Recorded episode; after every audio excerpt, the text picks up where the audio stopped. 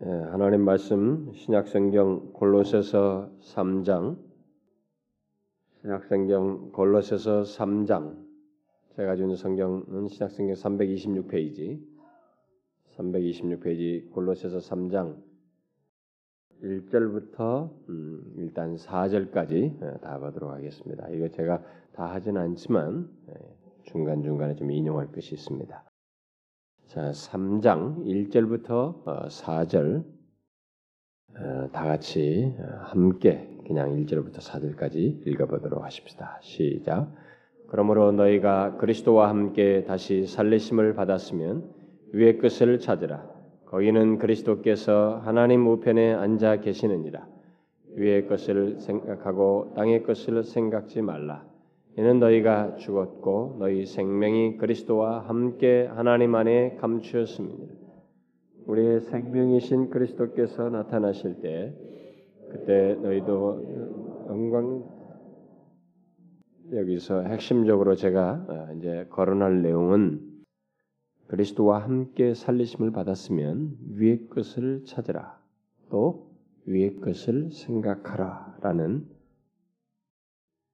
제가 서두에서 항상 이 시리즈가 어떤 것인지를 항상 밝히고 있습니다만 우리가 지금 살피고 있는 이 시리즈 말씀은 최초에 우리가 구원을 받는 데서도 은혜로 구원을 얻지만 구원 얻고 난 이후의 삶 또한 은혜로 산다고 하는 것을 어, 설명하는 것입니다. 자, 은혜로 사는 것이 무엇인가라고 할 때 이것은 굉장히 많은 내용을 담고 있습니다. 그래서 제가 사실은 은혜와 이, 이, 이 내용 속에서 다 처음에는 막연하게 하려고 했지만 너무 방대하기 때문에 뭐 은혜와 아, 자유, 은혜와 기쁨, 어, 은혜와 믿음 뭐 이렇게 시리즈로 연속해서 하려고 아, 다 하려고 그랬는데 이제 구분해서 하는 것이 좋겠다 싶어서 별도로 이제 나누려고 하는데 우리가 은혜로 산다라고 하는 것이 무엇인지 여러분들이 잘 유념하셔야 됩니다. 아, 예수 믿으면서 우리들이 이렇게 구원 얻고 난 다음에는 음, 믿음으로 이제 처음에 은혜로 구원 얻고 난 다음에는 우리가 내가 요거 요거 요것을 해야 구원을 얻지라고 하는 이런 의식 속에서 주일날 예배를 가야지 뭐 헌금을 해야지 뭘 해야지 봉사를 해야지 이것 안에서 자꾸 내가 구원의 여정을 가고 구원 얻은 자의 삶을 살고 그리해야 구원을 얻는 것처럼 이렇게 자꾸 어떤 행위적인 항목에 매이는 것은 바로 이 은혜로 산다는 것과 반대되는 삶을 사는 것이다. 그러니까 잘못된 신앙생활이다라는 것입니다. 예, 그래서 실제로 우리가 은혜 없이는 살 수 없을 만큼 우리의 신앙이라고 하는 이 모든 것이 믿음을 갖게 하고 그 믿음을 따라서 하나님께 나아갈 마음이 있게 되고 또 하나님께 나와서 예배하게 하고 그리고 실제로 어, 모든 것이 하나님의 은혜에 의해서 우리의 이 생명 호흡의 문제뿐만 아니라 신앙을 지키며 나가는 것까지 가능하다고 하는 이 전반적인 것을 알고 전적으로 나의 어떤 행동에 의존하기보다 하나님께서 베푸신 은혜와 지금도 때를 따라서 베푸시는 이 교통하는 관계 속에서 베푸시는 은혜에 전적으로 의존해서 우리가 삶을 살아야 된다. 바로 이것을 발견하고 알고 누리는 사람이 신자다. 그리스도인이다. 뭐 이런 것을 모르고 산다고 하면 그 사람은 종교 생활하는 것입니다. 여러분 얼마든지 다른 종교도 많이 있는 거예요. 네, 그런 면에서 기독교가 다르다고 하는 것이 무엇인지를 이런 것을 통해서 알아야 됩니다. 오늘 예수 믿는 사람들이 이 기독교에 독특하게 오직 기독교에 하나님께서 예수 그리스도를 주어서 우리에게 믿게 한 이 기독교 안에만 고유하게 가지고 있는 이 보편적인 종교라고 하는 껍데기와 다른 유일 독특한 그런 것이 있는 것들을 우리가 알지도 못하고 또 그것을 경험하지도 못하고 누리지도 못하기 때문에 사람들이 이렇게 혼란스럽게 이런 세대 속에서 남들에게 요거도 먹을 신자의 모습을 갖질 않나. 또 조금만 그 핍박이 있고 유혹이 있으면 넘어가질 않나 그래서 배교를 하는 이런 현상이 벌어진다는 것입니다. 그래서 우리가 이 은혜로 사는 것이 무엇인지 뭐 제가 사실은 크게 개요적으로 먼저 그러면 하자라고 하면서 개요를 하면서 제가 세 달락으로 약간 나누었어요. 첫 번째는 우리가 사실은 은혜로 살지 않고 자신의 행위 안에서 만족하는 율법주의적인 그런 신앙생활이 무엇인지 사실상 교회는 열심히 다니지만 은혜로 사는 것이 아니라 자신의 행위 안에서 안심하고 살아가는 그런 잘못된 신앙이 무엇인지를 제가 서론적으로 몇 주에 걸쳐서 얘기를 했고 그 다음에는 우리가 은혜로 살 수밖에 없는 그 근거 이미 확보하여서 누리고 있는 또 영원히 누릴 은혜를 예수 그리스도 안에서 이미 확보된 은혜가 무엇인지 그리고 누릴 은혜가 무엇인지를 제가 그것을 중간에 또 얘기를 했고 그리고 세 번째 단락은 우리는 이미 확보된 그 영원한 은혜를 누릴 뿐만 아니라 이 땅을 사는 날 동안에 때를 따라서 우리가 이런 환경 저런 환경 저런 저런 다양한 경험들을 하는 것입니다. 우리가 뭐 예수 믿는 사람들이라고 해서 사고 안 나는 거 아니거든요. 똑같이 예수 믿는 사람들도 이 땅에 살면서 사고도 있어요. 그리고 어려움도 겪고 현실적인 압박도 당하고 긴장도 하고 모든 것이 다 똑같이 있지만 한 가지 차이는 뭐냐면 그 때를 따라서 하나님의 백성들에게는 이 은혜가 도우시는 은혜가 하나님의 간섭 속에서 그의 아심 속에서 허락된다라는 것이죠. 그래서 이 때를 따라 돕는 은혜를 우리가 얻어서 누리기 위해서 어떻게 그 은혜를 계속 얻는 길이 무엇인지 그런 것을 3주 동안 살폈습니다. 특히 그 때를 따라 돕는 하나님의 은혜는 하나님과의 교통 속에서 얻게 된다는 사실을 제가 강조했죠. 교통이라고 하는 것은 바로 말을 통해서 인격 인격적인 존재는 이 말을 통해서 교통하는 것입니다. 그리고 그것을 통해서 관계가 깊어지죠. 바로 그런 것처럼 하나님의 말씀을 우리가 듣고 수용하여 따르고 동시에 하나님께 우리 또한 말을 하는 것, 곧 기도함으로써 하나님께서 우리의 영혼을 도우실 뿐만 아니라 현실적인 필요까지 도우신다는 사실, 바로 이런 교통하는 이, 이 관계 속에서 우리가 이런 때를 따라 돕는 은혜를 얻는다라는 사실을 살폈습니다. 아, 그래서 우리가 이, 땅을 사는 날 동안에는 계속 그 은혜를 얻어 살기 위해서 하나님과 친밀한 이런 예, 교통이 있었다. 말씀을 듣고 하나님께 기도하는 말하는 이런 친밀한 교통이 있어야 된다라는 것을 얘기를 했죠. 자, 그러면 이제 은혜로 산다는 것에 대해서 어, 그동안 개요적으로 살핀 것에 대해서 제가 이제 일단락을 이제 서둘러서 지으려고 합니다. 그래서 어쩌면 오늘 하고 허락되면 한두 주 정도 거기에 첨가를 하려고 하는데 결론적인 내용을 첨가하려고 하는데 오늘을 가장 중요한 이 결론 부분을 어, 오늘 본문을 통해서 어, 살피려고 합니다. 여러분들이 오늘 본문을 잘 유념하셔야 됩니다. 왜 이게 결론이 되는지를 잘 생각하셔야 됩니다.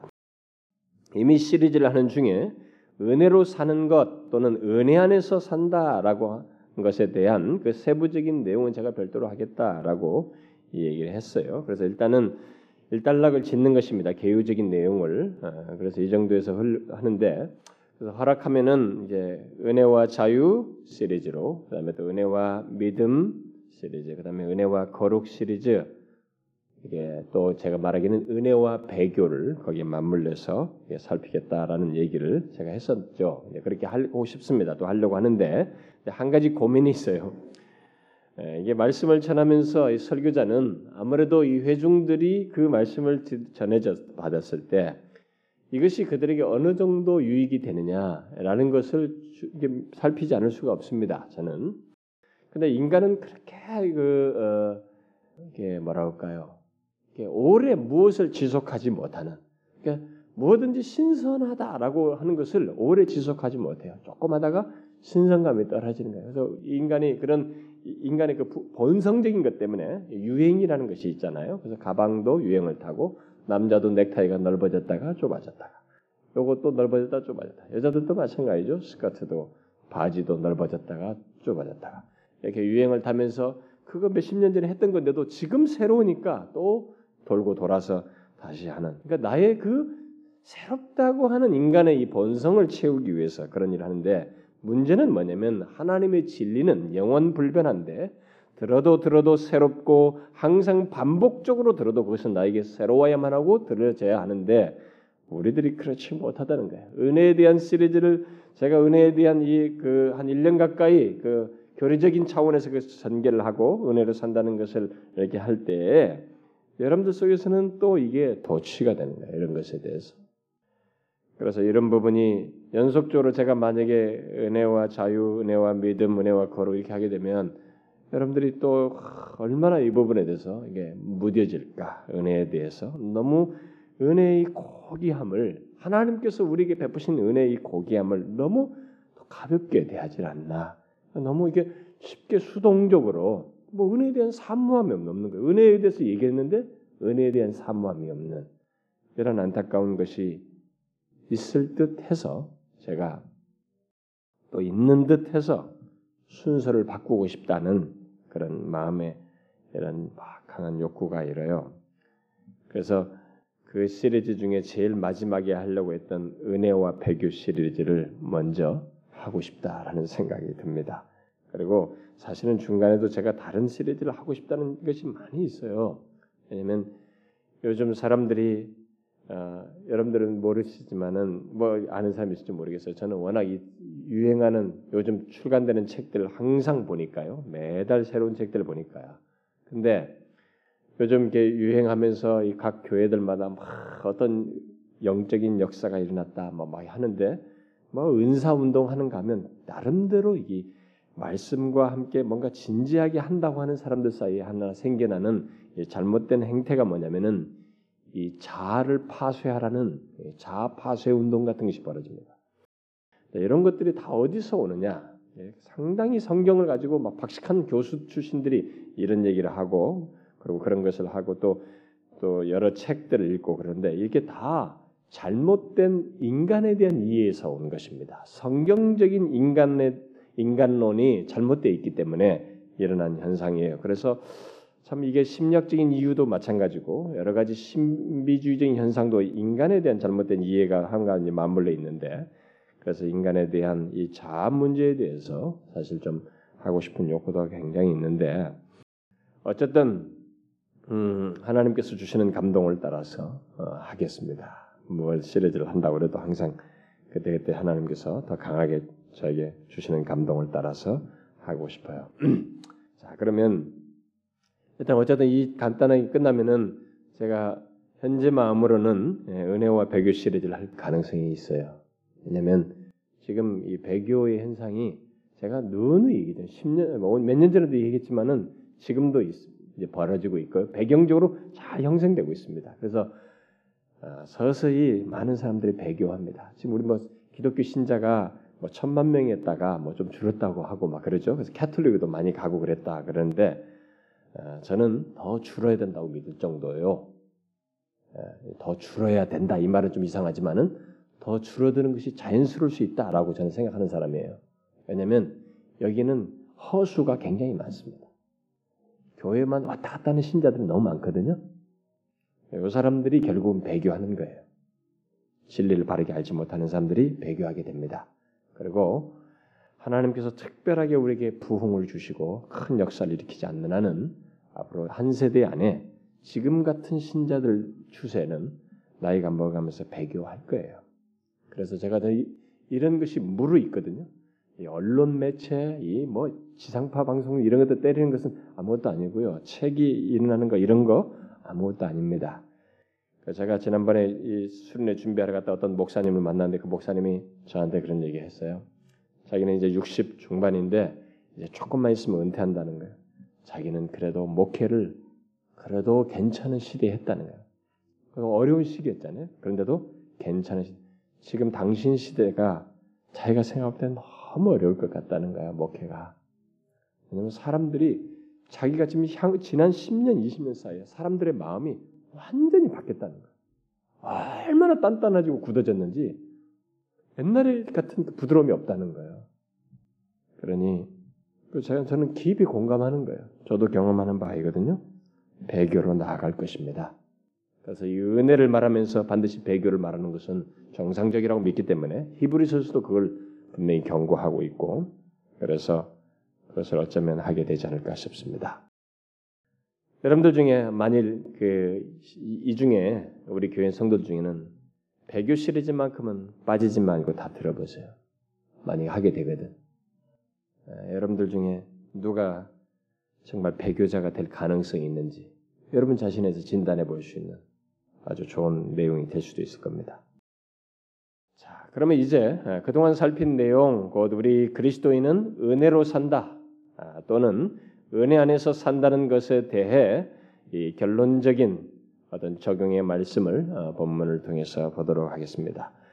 은혜로 사는 자는 어, 다른 사람들에게 은혜를 드러내고 또 은혜로 이끄는 것이 있습니다. 이런 적용적인 결론도 우리가 살펴야 될 거예요.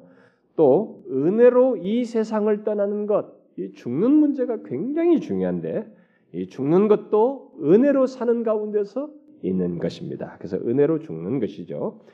어쩌면 그 내용까지 결론으로 덧붙이는 것이 좋을 듯합니다. 허락하면 그것을 한두 번에 나눠서 더 하고 싶고요. 자, 그런데 그런 것들은 일단은 부차적인 적용력인 은혜로 사는 것의 부차적인 그 결론 부분이고 가장 중요한 결론은 오늘 본문 말씀에서 말하고 있는 것입니다. 오늘 본문을 잘 보시면 우리들이 하나님과 그의 교통 속에서 계속 은혜로 살 수 있는 구체적이고 핵심적인 방법이 그 하우가 아, 언급되고 있습니다. 물론 우리들이 이 땅을 사는 동안 때를 따라서 도우시는 하나님의 은혜를 얻는 길에 대해서 이미 우리가 지난 세 시간에 걸쳐 살폈습니다. 곧 말씀과 기도를 통한 하나님과의 인격적인 교통 속에서 우리들이 계속 은혜를 얻어 살게 된다는 사실을 살폈습니다만은 그럼에도 불구하고 본문을 통해서 결론을 말하는 것은 이 내용이 우리들이 앞으로 계속 하나님의 은혜로 살 수 있는 더욱 구체적이고 핵심적인 그런 방법을 말하고 있기 때문에 그래서 저와 여러분들이 앞으로 이 땅을 살면서 정말 은혜 안에서 산다, 은혜로 산다라고 할 때 그런 것을 더 핵심적으로 우리에게 각인될 수 있는 어떤 적용적인 메시지가 이 본문에 있기 때문에 이것을 최종적인 결론, 세례적인 결론으로 어, 살피려고 합니다. 자, 그러면 본문에서 말하는 무엇이 우리들이 앞으로 계속 하나님의 은혜 안에서 살 수 있는 핵심적인 길이란 말인가? 자, 무엇일 것 같습니까? 여러분이 오늘 본문을 통해서 본다면 무엇일 것 같아요?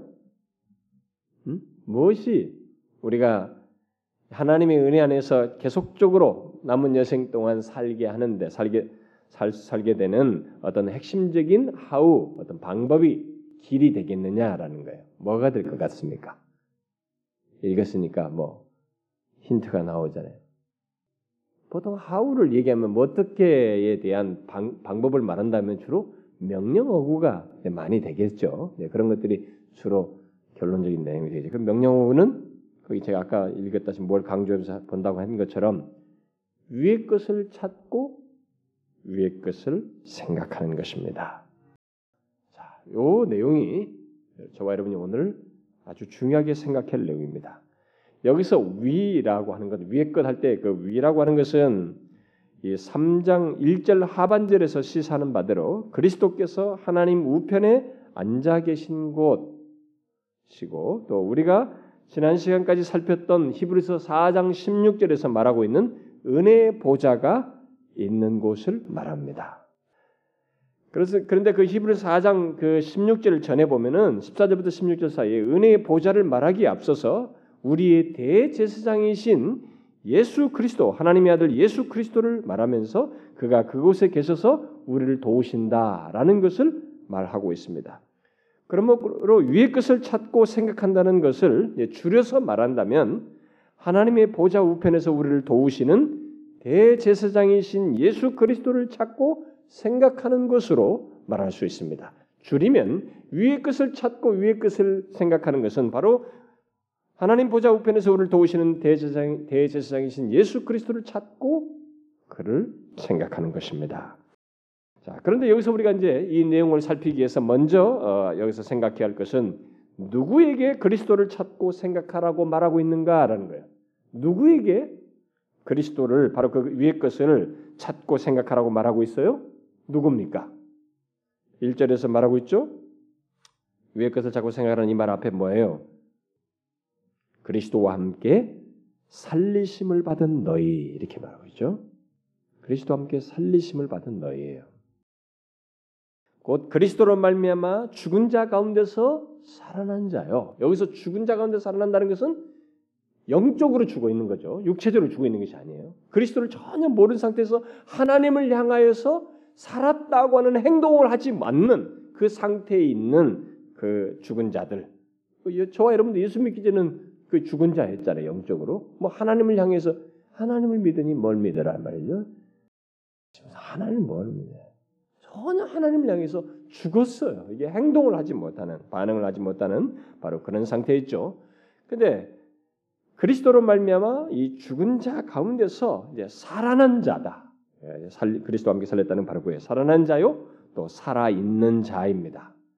달리 말하면 이미 하나님의 용서하심을 받고 하나님과 화목하게 된 자입니다. 자, 우리는 먼저 이 사실을 유념해야 됩니다. 바울이 위의 것을 찾고 생각하라고 한 것은 그리스도와 함께 살리심을 받은 살리심을 입었기 때문에 이 말을 말하는 것이지 그저 막연하게 종교 행위로서 신을 찾으라. 위의 것을 찾으라. 뭐 무엇을 생각하라. 신을 생각하라. 이런 게 아니다는 것입니다. 여러분 위의 것을 찾고 생각하는 것 같은 신을 추구하고 찾는 행동들은 다른 종교들도 있어요. 근데 여기서 지금 바울이 말하는 것은 그렇게 단순히 신을 찾는 행동이 아니라 이 말입니다. 먼저 그것을 할 수 있는 대상을 먼저 얘기를 하고 있다. 뭐예요? 그리스도와 함께 살리심을 받는 하나님을 향해서 반응할 수 있는 사람이다. 하나님과 그래서 자유롭게 그 거룩하신 하나님께 나아갈 수 있는 화목하게 된 사람이다. 이렇게 말하고 있습니다. 그래서 하나님과 교통할 수 있는 관계를 가지고 있는 사람이다. 라고 말하고 있어요. 자, 우리는 항상 이 사실을 먼저 생각해야 됩니다. 성경을 볼 때 항상 이 사실을 먼저 생각해야 돼요.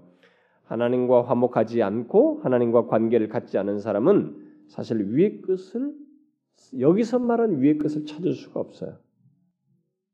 만일 그것이 이런 관계가 없음에도 불구하고 화목하지도 않았는데도 그리스도와 함께 살리심을 받지 않았음에도 불구하고 나름대로 위의 것을 찾는 행동을 한다라고 말한다면 뭐 신을 찾고 뭐 이런 추구를 한다라고 한다면 그것은 그것은 그냥 종교 행위를 막연하게 하는 것입니다. 막연하게 그저 어떤 신을 찾는 종교 행위를 하고 있을 뿐입니다. 따라서 어, 인격적인 관계를 누리며 인격적인 교통을 하나님과 갖는 것은 불가능해요. 하나님과. 그래서 많은 이방 종교들이 신과의 인격적인 교통이라는 걸 못해요. 그런데 어떤 체험이라는 것은 신비스러운 뭔가를 체험한다는 것은 하지만 그런 체험은 사단이 다 줄 수 있거든요. 여러분 마귀는 얼마든지 우리에게 정말 이상한 체험들 다 하게 합니다. 신접한 여인이 있었죠. 지금도 귀신을 불러올 수 있는 거예요. 그건 인간이 할 수 있어요. 마귀가 얼마든지 할 수 있는 일이기 때문에. 근데 하나님과 이런 이 선한 거룩한 영적인 인격적인 교통을 하는 것은 하나님과 관계가 없으면 살리심을 입지 않았으면 불가능해요. 그래서 다른 종교는 일방적인 행동입니다. 뭐 신을 향해서 나름대로 하지. 근데 여기는 교통이라는 것이 없어요. 그건 모르겠어요. 신적인 그 귀신에 의한 어떤 것은 있지만은 그것은 어디까지나 악한 쪽이에요. 응? 다 악한 쪽이에요. 그리고 미리 아는 영역이 없습니다. 전능한 영역이 없어요. 네, 하나님은 미리 아시고 우리와 교통하시는 이런 일이 있습니다. 아, 따라서 여기 위의 것을 찾고 생각하는 것은 단순히 좋은 것을 생각하고 어떤 명상 같은 행위를 하거나 또 뭐 구도자적인 신을 추구하라라고 하는 것이 아니고 이미 관계를 가지고 있는 우리들이 그, 그, 그 관계 속에서 더욱 복된 관계를 누리기 위해서 찾고 생각하는 것을 말하고 있습니다. 그래서 관계 속에서 갖는 내용이다. 제가 이런 단어를 많이 쓰죠. 관계라는 것을. 아, 이것이 아주 중요한 것입니다. 예수 그리스도의 피로 말미암아 우리가 하나님과 전혀 관계가 없었는데 영원한 관계가 이루어졌기 때문에 그 관계 속에서 이것을 지금 하라고 말하고 있는 것입니다. 자, 그런 관계를 가진 우리들에게 바울이 여기 3절 하반절과 4절 상반절에서 너희 생명이 그리스도와 함께 하나님 안에 감추었다라고 말한 뒤에 그리스도께서 우리의 생명이시다라고 말을 하고 있습니다. 그래서 우리의 생명이신 그리스도께서라고 말을 하고 있습니다. 여러분은 이 말이 무엇을 말하는지 잘 유념하셔야 됩니다. 그리스도와 함께 죽고 산 자, 곧 그리스도와 연합한 자는 일단 새로운 생명을 소유하고 있다는 것을 말을 하고 있습니다. 그래서 우리의 생명은 이제 우리가 가지고 있는 어떤 육체적인 생명을 말하는 것이 아니고 그런 걸 말하지 않고 영원하신 그리스도의 생명으로 말한다는 면에서 우리의 생명은 그리스도이다 이렇게 말하고 있습니다. 예수 그리스도를 믿어 그리스도와 연합한 자에게 있는 이 아주 아주 놀라운 사실이 하나 있는데 그 사람의 지금부터 생명이라는 이 개념은 자신이 가지고 있는 육체적인 생명으로서 생명을 말하는 것이 아니고 바로 그리스도의 생명이 생명을 가지고 우리의 생명을 말한다는 것입니다. 여러분들이 이런 성경을 깊이 좀 묵상좀 해보셨나요? 그래서 우리가 하나님의 진리를 좀 알아야 됩니다. 너무 좋은 얘기 막 얘기나 듣고 간증이나 듣고 와 좋다 그래가지고 기분 좋은 기독교가 아니고 하나님의 진리가 주는 부요한 거 있잖아요. 확고한 거 있잖아요. 담대하게 만드는 것. 어떤 것이 유혹에도 흔들리지 않게 하는 이런 하나님의 말씀에 대한 바른 이해 속에서 우리가 신앙생활을 해야 돼요. 여러분 이것이 무엇인지 아십니까? 예수 믿는 자에게는 바로 이 생명이 있다는 거예요. 음? 그런데 흥미로운 사실은 여러분들이 나는 그거 모르겠다 이렇게 말할 수 있는데요. 여기서 흥미로운 사실은 바로 그 우리의 생명이 그리스도와 함께 하나님 안에 감추었다 이렇게 말하고 있어요. 감추 있다는 것입니다. 그래서 이 말을 통해서 그 생명은 이 세상에서 감추어져 있는 성격을 가지고 있다는 것입니다. 그 말은 무슨 말인가? 감추어 있다는 것. 그러면 그리스도와 우리의 연합. 그래서 그 이 그리스도와의 우리와의 연합은 그래서 그의 생명을 우리가 소유하게 되는 이런 연합은 신적인 연합이고 하늘의 연합이기 때문에 또 그리스도 안에서 갖는 우리의 새로운 생명은 그리스도의 생명이고 곧 전적으로 그리스도께 속한 것이어서 바로 하나님의 아들 예수 그리스도께 속한 것이어서 사람의 눈에는 감추어져 있을 뿐만 아니라 사람에 의해서 좌우될 수 없다는 차원에서 이렇게 말하는 것입니다. 무슨 말인지 알겠어요? 그래서 여러분들이 이제부터 이 문제를 생각할 때 정말로 믿음으로 보셔야 됩니다. 믿음이 없으면 이성적인 머리만 가지고는 이해할 수 없어요. 그러니까 이 세상에 언론이나 이런 사람들이 말할 수 있는 것은 기독교에 대해서 말하는 것은 호작 여기 문자 가지고 얘기할 것이에요.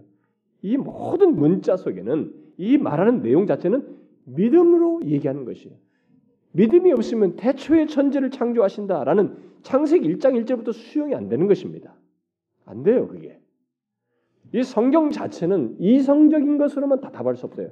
성경은 분명히 이성적인 수단을 통해서 우리에게 말씀하시는 이해를 줍는 것이지만 이것은 이성이라고 하는 것은 도구일 뿐이고 믿음이 없이는 불가능한 것이에요. 네? 어떤 것도 수용하지 못해요. 자, 사람의 눈에 감추어 있어서 동시에 사람에 위해서 좌우될 수 없는 생명이에요. 우리에게 있는 것은 그리스도의 생명이어서. 자, 그래서 바로 이 사실 때문에 그리스도인의 탁월함을 말할 수 있는 것입니다. 내가 이런 얘기를 종종 하죠. 그리스도인은 이 때문에 탁월한 무엇이 되는 거예요. 그런 존재가 되는 것입니다. 예수를 믿는다고 해서 우리가 이 세상보다 뭐 남보다 똑똑하고 뭐 잘나서가 아니에요. 여러분 예수 믿는 사람들이 세상보다 사회적 지위로 뭐 똑똑하고 그런 거 아니잖아요. 우리가 이 세상의 남들보다 더 낫지 않습니다. 외면상으로. 단지 이것이 말하는 것은 인간의 눈에 감추인 그리스도의 생명이 우리 안에 있기 때문에 우리는 특별하다는 것입니다. 그래서 탁월하다는 것이에요. 이것은 제가 여러분들에게 기분 좋게 하라는 말이 아니고 실제로 너무나 특별하고 놀라운 바로 하나님의 아들 예수 그리스도의 생명이 우리 안에 있게 되기 때문에 우리에게 감추어질 수 있을 뿐이지 있기 때문에 이 사실 때문에 그리스도인이란 이 세상에서 보면 볼품을 쓸수 있고 뭐 지식이 모자랄 수 있고 뭐 사회적 지위가 되고 가난할 수 있지만은 너무 특별하다는 것입니다. 그러므로 지금 이 땅에서 우리 그리스도인들이 그 생명을 누리며 경험하는 방식은 그러면 그 생명을 내가 어떻게 알고 누리느냐라고 했을 때 이 누리는 방식은 보는 방식으로 감춰 있기 때문에 보는 방식이 아니라 볼 수 없는 방식, 믿음으로 이것을 누리시게 됩니다. 제가 말한 것을 여러분들이 잘 이해하셔야 합니다. 많은 예수를 믿는 사람들이 교회당에 오면서도 이들이 이 감추인 그리스도의 생명이 자신들에게 있음에도 불구하고 그 생명을 못 누려요. 왜냐하면 여전히 감추어 있다는 이 사실을 알지 못하고 볼 수 없다는 사실을 생각지 않고 자꾸 보는 방식으로만 이 감각적인 기능에 의해서만 이 사실을 누리려고 하고 보려고 하기 때문에 그렇습니다. 여러분 우리는 이 땅에서 믿음으로 그 생명을 누리며 체험하는 것입니다. 그리고 그 체험은 가상적인 것이 아니라 믿음으로 한 것이지만 사실적이에요. 너무 실제적으로 우리에게 경험되는 것입니다. 여러분들이 제가 이런 내용을 말할 때, 어, 이런 너무 교리적이서 어렵습니다라고 말할지 모르지만, 여러분들이 너무 이런 것에서 진리를 이게 체계적으로 안 배워서 그런 거예요. 이건 반드시 조금 어렵다고 여겨져도 많이 많이 생각해서 아셔야 합니다. 물론 예, 장차 하나님 나라에서 우리는 그 생명의 실체를 확실하게 보고 누리게 됩니다. 그러나 이 땅에 사는 날 동안은 감추어져 있어서 보는 방식이 아닌 믿음으로 그 생명을 누리며 경험하게 됩니다. 그래서 히브리서 11장이 믿음은 바라는 것의 실상이요 보지 못하는 것의 증거이다. 보지 못하지만 그게 증거가 되어서 다 살았던 그러면서도 다니엘 같은 사람 어? 믿음이에요. 아니, 아니 그 다니엘의 새 친구 같은 시 풀목불에 던지는데 우리 역사적으로 유, 현존했던 바벨로니아의 그 바벨론 제국의 그 느부갓네살 황제가 직접 그들을 집어넣어 명을 했던 그 사람들이에요. 근데 그들은 불 속에 들어가지만 믿음으로 들어갔어요. 하나님께서 살리셔도 되고 걷어가도 상관없습니다. 그러면서 불 속에 들어갔는데 그게 보지 않는 방식으로 정말 믿음의 방식으로 했지만 그것의 현실성은 놀라웠습니다. 하나님께서 그 불 속에서 건지셨단 말이에요. 오늘 우리가 지금 살피는 이 내용도 바로 그거예요. 그리스도의 생명, 그리스도 안에 있다는 그리스도의 생명은 이 눈에 보는 방식으로 아니라 믿음으로 이것을 알고 누린다. 그래서 감추어 있다. 이런 말을 쓰고 있습니다. 그래서 바울이 보는 방식으로 신앙생활하는 신앙생활을 하려고 하는 이 골로새 교회를 책망을 한 뒤에 본문에서 그러므로 위의 것을 찾고 생각하라. 이런 말을 하는 것입니다. 그들이 바로 그런 방식으로 보는 방식으로 자꾸 감각적으로 하려고 했거든요. 이게 앞에 3장 1절 이전의 그 내용이 그래서 그들에게 그렇지 않다. 우리는 믿음으로 해야 된다라고 하면서 제시하는 것이 바로 그러므로 위의 것을 찾고 생각하라 이렇게 말하고 있습니다. 여러분 위의 것을 찾고 생각하는 것이 그러면 어떻게 이것이 그 가능하냐? 여러분 잘 보세요. 위의 것을 찾고 생각한다. 그것은 예수 그리스도를 얘기하는데 이게 어떻게 찾고 생각, 생각 하는 게 가능하냐 이게? 이건 전적으로 믿음의 방식이에요. 눈으로 보는 게 아니에요. 여러분 오늘날도 예수 믿는 사람들이 신비주의 운동을 하면서 하나님을 경험하겠다. 하나님을 보겠다. 이거 그러면서 다 관상기도를 하는 거거든요. 다 느끼겠다는 거예요. 여러분 기독교의 가장 일차적인 것은 느끼는 종교가 아닙니다. 분명히 체험의 영역이 있어요. 신비스러운 영역이 있지만 기독교는 믿음으로 가는 거예요. 여기 위의 것을 이거 봐요. 어떻게 하냐 이거 믿음으로 하는 것이에요. 감각적으로 하는 거 아니에요, 여러분. 그리스도와 함께 살리심을 받아 그리스도의 생명을 소유하였고 하나님과 화목하게 된 자에게 이 땅을 사는 동안 믿음으로 위의 것을 찾고 생각하라. 이렇게 바울이 해결책으로 말해주고 있습니다. 따라서 먼저 여기서 정리해야 할 사실은 여기 위의 것을 찾고 위의 것을 생각할 수 있는 사람은 그리스도인이다. 관계가 있는 사람. 그리스도와 함께 살리심을 받아서 믿음으로 볼 수 있는 사람, 믿음을 가진 사람이다.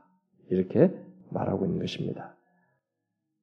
그리고 그리스도인은 계속 은혜를 얻어 누리기 위해서 위의 것을 찾고 생각해야 한다. 바로 이 명령을 받고 있다는 것입니다. 그러면 왜 위의 것을 찾고 생각하는 것이 우리로 하여금 계속 은혜 안에서 살게 하는 것인가? 그것이 왜 은혜 안에서 사는 핵심적인 길인가? 라는 것, 이것이 문제가 되겠죠. 위의 것을 찾고 위의 것을 생각하라는 이 말을 들었던 이 골로새 교회는 먼저 좀 배경을 우리가 좀 알아야 되는데 2장에 보면은 철학, 세상의 철학과 이 헛된 속임수에 현혹되고 있었습니다.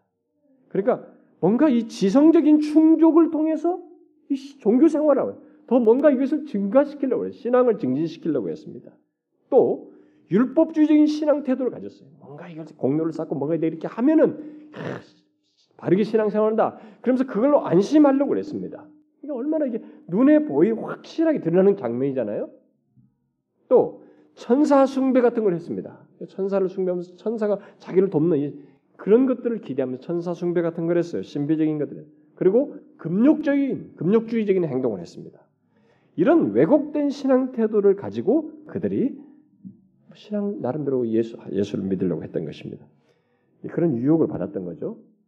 그에 대해서 바울은 그리스도와 함께 죽고 살리심을 입은 자, 곧 은혜로 구원을 얻은 자는 그리스도의 생명을 소유하여 드러내게 된다는 사실을 본문 이 3장 1절 이하에서부터 쭉 얘기를 해요. 하면서 얘기를 하게 되는데 바로 이제 그런 배경 속에서 결론적인 차원에서 바울이 첫 번째로 거론하는 것이 바로 위의 것을 찾아라.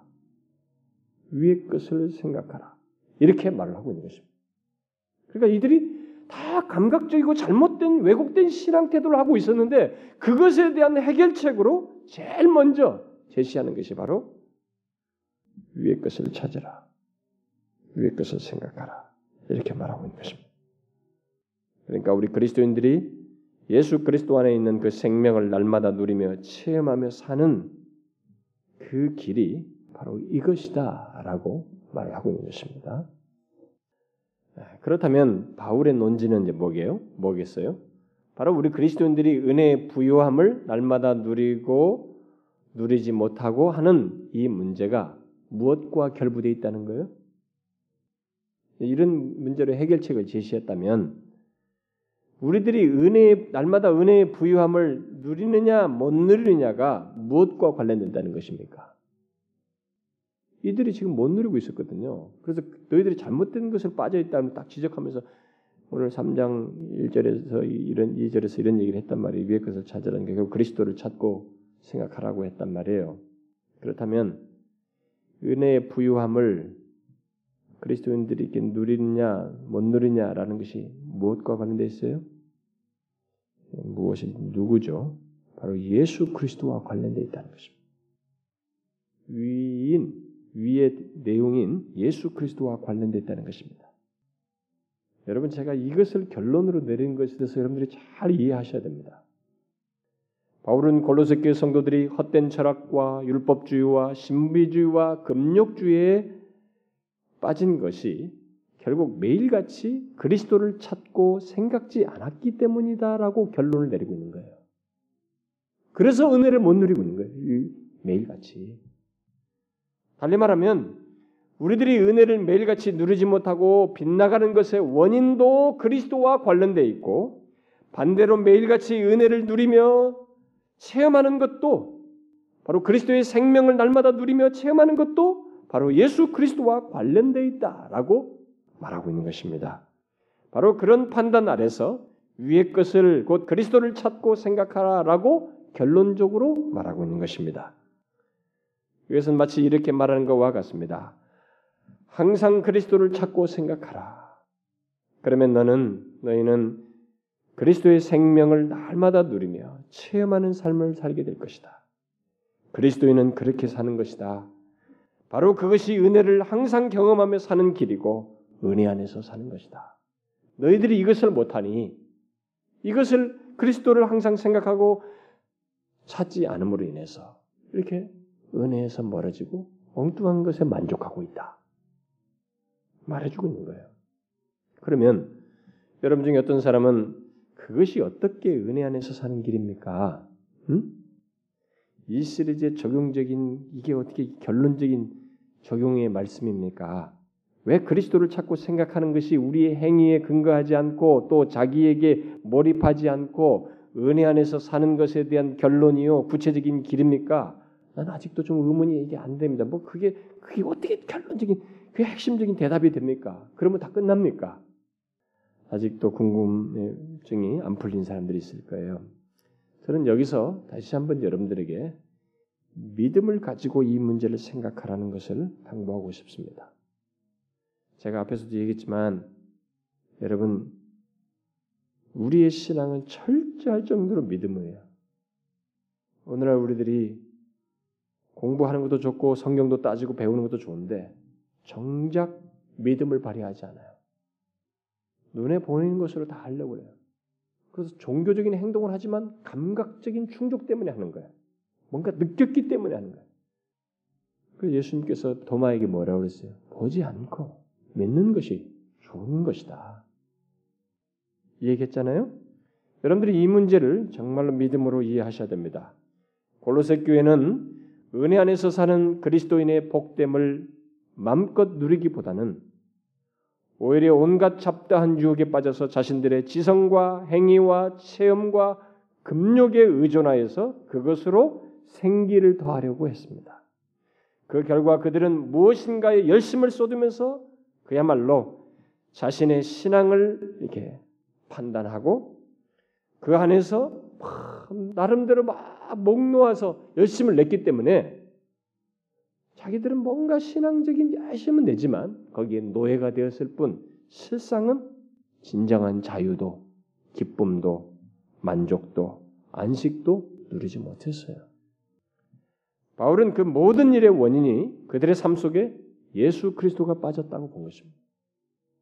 그리스도와 함께 살리심을 받아놓고도 이들이 이렇게 미끄러졌던 것은 그들의 삶의 여정 속에 은혜를 못 누릴 수 있었던 그 원인이 그 이후에 결정적으로 가장 중요한 예수 그리스도와의 이런 친밀한 적용적인 암과 교통, 그분을 향한 이런 것들이 그들에게 없었기 때문에 결국 그를 찾지도 생각지도 않았기 때문에 그래 됐다고 판단한 것입니다.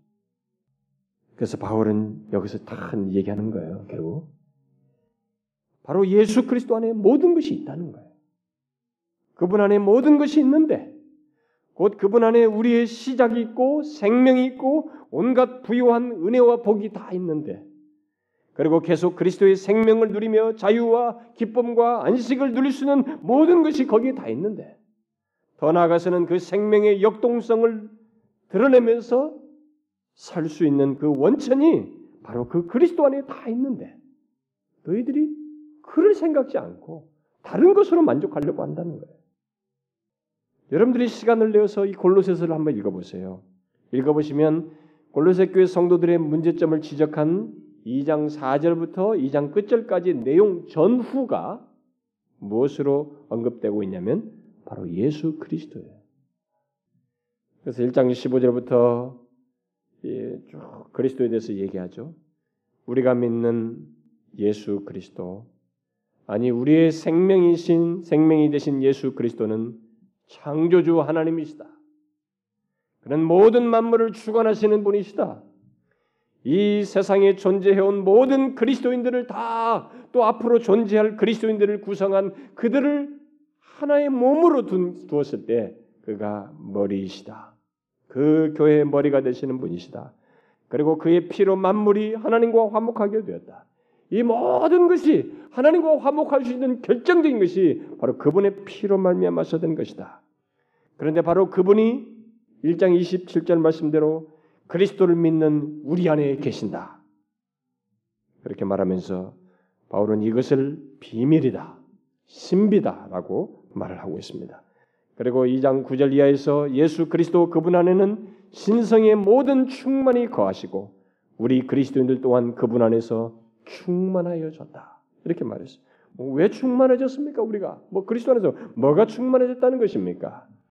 바로 그분이 모든 정사와 권세를 가지신 분으로서 그 정사와 권세의 머리로서 우리와 연합하여 동시에 우리가 우리의 머리가 되시기 때문에 그의 충만한 것들을 우리가 그분 안에서 함께 가질 수 있게 되었다. 또 우리는 2장 13절 이하의 말씀대로 그분 안에서 죄 사함을 받았고 더 이상 우리를 대적하는 의문에 쓴 증서 곧 죄의 빈문서를 가지고 있지 않는 다 패해진 그가 다 그것을 패하심으로써 이미 패해졌다 이렇게 말하고 있어요. 그야말로 예수 그리스도께서 십자가에서 이루신 것이 무엇인지를 말하고 있습니다. 그러므로 바로 이 예수 그리스도를 믿고 그가 이루신 것들을 소유하게 된 그리스도인들이 그 예수 그리스도 안에 있는 그 부유한 은혜들을 누리며 사는 것이 마땅함에도 불구하고 오히려 자신들의 지식과 행위와 체험과 신비적인 무엇을 추구하며 금욕주의에 빠져서 사는 것은 스스로를 비참하게 하는 것이나 다를 바 없다는 거예요. 그래서 바울이 치유책을 내놓는 것입니다. 그리스도 안에 모든 것이 있다. 그러니 그분을 찾고 생각하라. 이게 오늘 본문 말씀이에요. 우리들이 그리스도인으로서 누릴 모든 은혜와 복이 바로 그분 안에 있다는 것입니다. 생명의 시작도 우리 안에 생명이 역사하는 비밀도 또 그 생명을 누리는 것도 또 그리스도 안에서 성취된 수많은 것을 계속 누리는 것도 또 매일같이 그 부유한 은혜들을 누리며 사는 것도 다 예수 그리스도 안에 있다는 것입니다. 그러므로 결론적으로 예수 그리스도를 찾고 생각하라. 그것이 우리가 계속 은혜 안에서 사는 길이다. 계속 은혜의 부유함을 누리며 그의 생명을 경험하고 드러내면서 사는 길이다. 이렇게 방법을 제시하고 있습니다. 그러면 그리스도를 찾고 생각하면 정말로 그런 은혜가 임하는가? 그 주님의 그 부유한 것들을 누릴 수 있게 되는가? 그리스도의 생명이 내 안에서 역동하는 것을 확인하면서 경험하면서 살 수 있는가? 그런 질문을 할 수도 있겠죠. 제가 바로 이 문제 때문에 여러분들에게 앞에서 믿음이 필요하다고 한 것입니다. 바울은 여기 위의 것을 찾으라, 위의 것을 생각하라는 명령을 현재 명령을 써서 헬란 말로 항상 매일같이 반복적으로 그렇게 하라고 말하고 있습니다. 우리는 여기서 이 문제와 관련해서 두 가지를 생각할 수 있습니다. 하나는 우리들이 기계적인 존재가 아닌 인격적인 존재이기 때문에 온 마음으로 찾고 항상 생각할 때와 그렇지 않을 때 사이에 차이가 있다는 것입니다. 우리가 온 마음으로 찾고 생각할 때와 그렇지 않을 때 사이에 차이가 있다는 것을 생각하셔야 합니다. 따라서 지금까지 말한 그 내용, 곧 모든 은혜 누림이 그리스도와 관련돼 있음을 알고 그 은혜를 누리기 위해서는 항상 매일같이 온 마음으로 그를 찾고 생각해야 한다는 것입니다. 여기 찾고 생각하다는 말을 더 상세한 문자적인 번역을 할 수도 있지만 저는 이 말로도 충분하다고 생각이 돼요. 찾고 생각해야 됩니다. 또 다른 하나는 우리들이 그렇게 할 때, 곧 매일같이 온 마음으로 그리스도를 찾고 생각할 때, 실제로 그리스도의 생명을 누리며 경험하게 될 뿐만 아니라 그리스도 안에서 성취되었고 확보된 은혜를 인하여 위로, 기쁨, 감격, 또참 우리 영혼이 흥분되는 참 기뻐서 날뛰고 싶은 이런 감격적인 일이 우리 안에 실제로 있게 되고 날마다 그분 안에서 은혜를 얻어 누릴 수 있게 된다는 것입니다. 이렇게 하게 될 때. 여러분들이 이것을 믿으셔야 됩니다. 여러분들은 우리들이 계속 은혜 안에서 살기 위해서 바로 이 핵심적인 하우, 바로 그렇게 하게 될 때 어떤 역사가 있게 되는지를 정말로 믿으셔야 됩니다. 여러분과 제가 항상 매일같이 모든 문제 속에서 또 모든 사건 속에서 또 판단하고 결정하고 어떤 일을 하는 데 있어서 또 분별을 필요로 하고 또 혼란스러워서 어떻게 할지 모르는 상황에서 그런 다양한 형편에서 위의 것을 찾고 생각하게 될 때, 곧 그리스도를 온 마음으로 찾고 그를 생각하게 될 때, 우리의 판단과 감정이 다루어진다는 것, 그리고 의지가 움직이게 하는 감동과 기쁨과 평안을 맛보게 된다는 것을 믿어야 된다는 것이에요. 이것을 믿어야 된다는 것입니다. 이게 어떻게 해서 결정적인 하우가 되느냐 이게요. 우리가 은혜로 살고 은혜 안에서 살게 되는 결정적인 답이 왜 예수 그리스도를 찾고 생각하는 것이 되는지를 정말로 믿고 구하셔야 됩니다. 이렇게 하게 될 때 진짜로 역사가 일어나는 것입니다. 왜냐하면 여러분 이것이 제가 앞에서 말한 말씀과 기도로 하나님과 교통하여 때를 따라 돕는 은혜를 얻는다는 것에 대한 축약이에요 이게 축약이거든요. 핵심이에요 그게. 오늘 말씀을 따라서 그리스도를 찾고 생각하는 것은 바로 그 말씀과 기도를 축약해서 하는 것이에요. 그러므로 여러분들이 이것을 믿으셔야 됩니다. 우리들이 그리스도를 찾고 생각할 때 우리는 하나님의 은혜를 경험하게 됩니다. 우울할 때든 힘들 때든 판단이 흐려질 때든 고통 가운데 있든지 혼란 가운데 있든지 어떤 일을 할 때든지 우리가 그때마다 매일같이 항상 다른 것으로 율법적인 행동으로 대신 빨리 뭘 해야지 이것으로 끝내버리려고 하지 말고 해결책을 모색하려고 하지 말고 또 뭔가 하나님을 체험해야지 하면서 신비적인 무엇으로 또 천사를 숭배해서 천사를 통해서 유익을 얻어야지 아니면 금욕적인 태도를 취해야지 무엇을 하지 말고 무엇을 안 하고 이런 것으로 할 것이 아니라 바로 우리가 취할 수 있는 것은 그리스도를 찾고 생각하는 것이에요. 주께로 마음을 향하는 것입니다. 온 마음으로 그를 향하는 것이에요. 그분을 찾는 것입니다. 그분을 생각하는 것이에요. 이런 인격적인 작용이 아무것도 아니지만 우리의 존재가 인격이 내 안에서 역사하는 생명을 따라서 그 생명의 누림의 과정 속에서 있는 일이 있기 때문에 여러분 이 신비스러운 관계 속에서 있는 역사를 믿으셔야 됩니다. 그리스도는 우리의 머리셔요. 그러니 우리가 그렇게 마음으로 찾고 구할 때 그는 통제자요 인도자로서 역사하시는 것입니다. 마음의 위로도 주고 그가 머리가 되셔서 그를 찾고 생각할 때 우리 안에서 역사하셔서 길을 인도하고 상한 마음을 위로하고 다양한 은혜를 경험케 하시고 그의 생명이 우리 안에서 역사하도록 주도하신다는 것입니다. 그래서 그걸 체험해요. 여러분 이것을 믿으셔야 합니다. 예? 저는 여러분들이 성경의 진리를 하나님의 진리를 머릿속으로 이성적으로 많이 깨닫는 항상 하나님의 진리는 최초의 창구는 이성이에요. 먼저 깨달음, 깨달음에 대한 마음의 감동, 즐거움, 그 다음에 그것을 의지로 가는 것이기 때문에 이성이라고 하는 최초의 창구를 통해서 들어와야 하는 것은 맞습니다. 그런데 여기서 멈추면 안 되는 것입니다. 이것을 믿어야 되는 것이에요.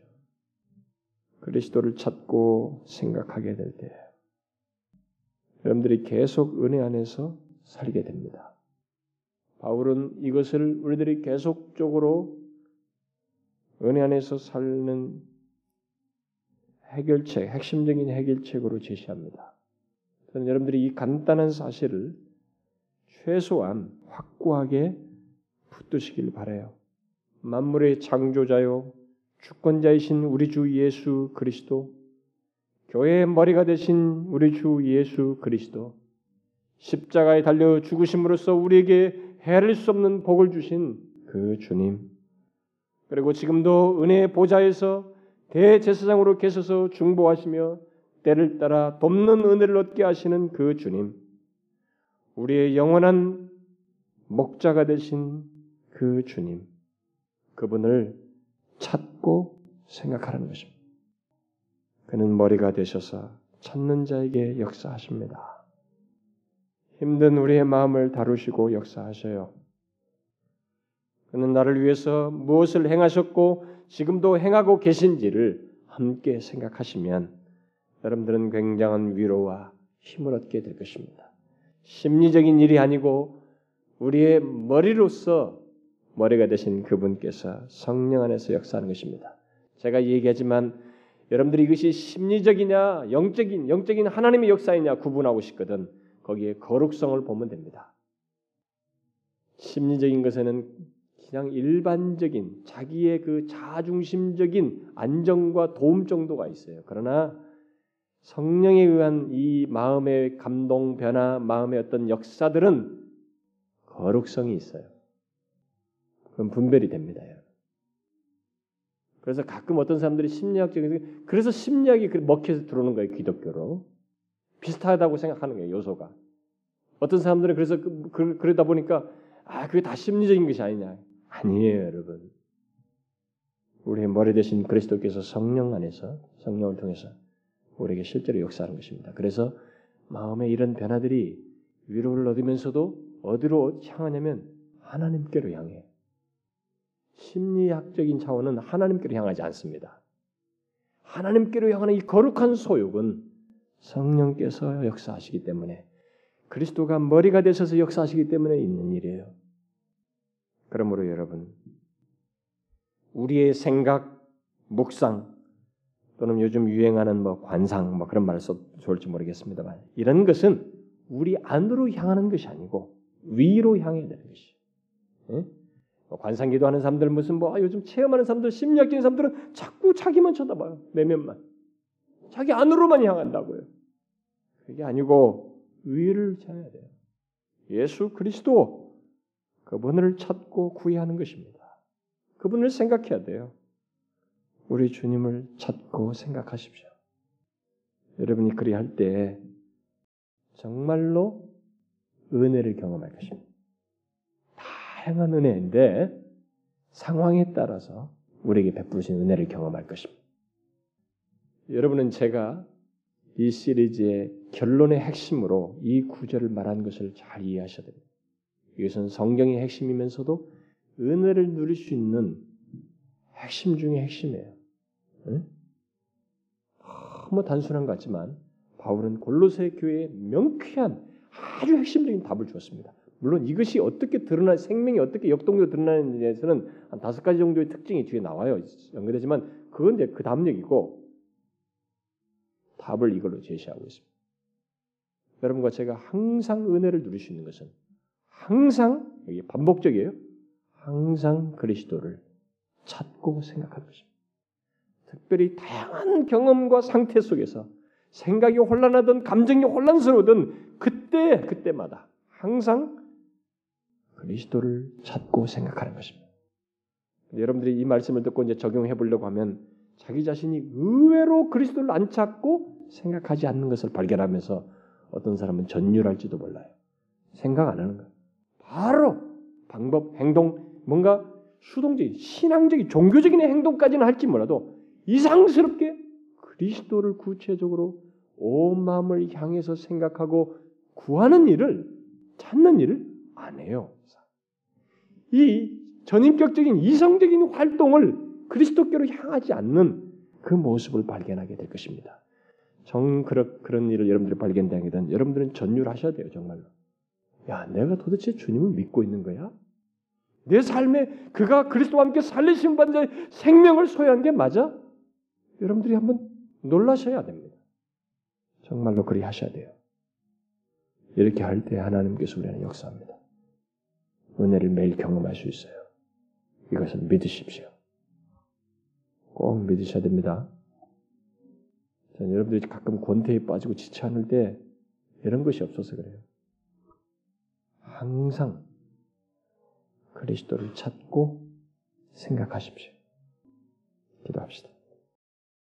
하나님 아버지, 참 우리를 그리스도와 함께 죽고 다시 살리심을 입어 아, 살아난 자요 그 생명을 소유한 자로 이 땅을 살게 해주셔서 너무 감사합니다.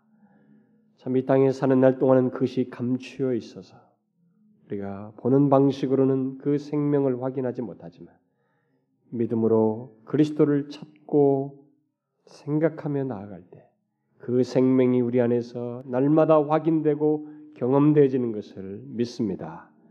주여 이것을 더욱 부유하게 경험하며 살아가는 저희들 되게 하여 주시고 특별히 그렇게 함으로써 날마다 은혜 안에서 사는 참 복된 백성의 이 아, 은혜를 축복을 마음껏 누리는 저희들 되게 하여 주옵소서. 예수 그리스도의 이름으로 기도하옵나이다. 아멘.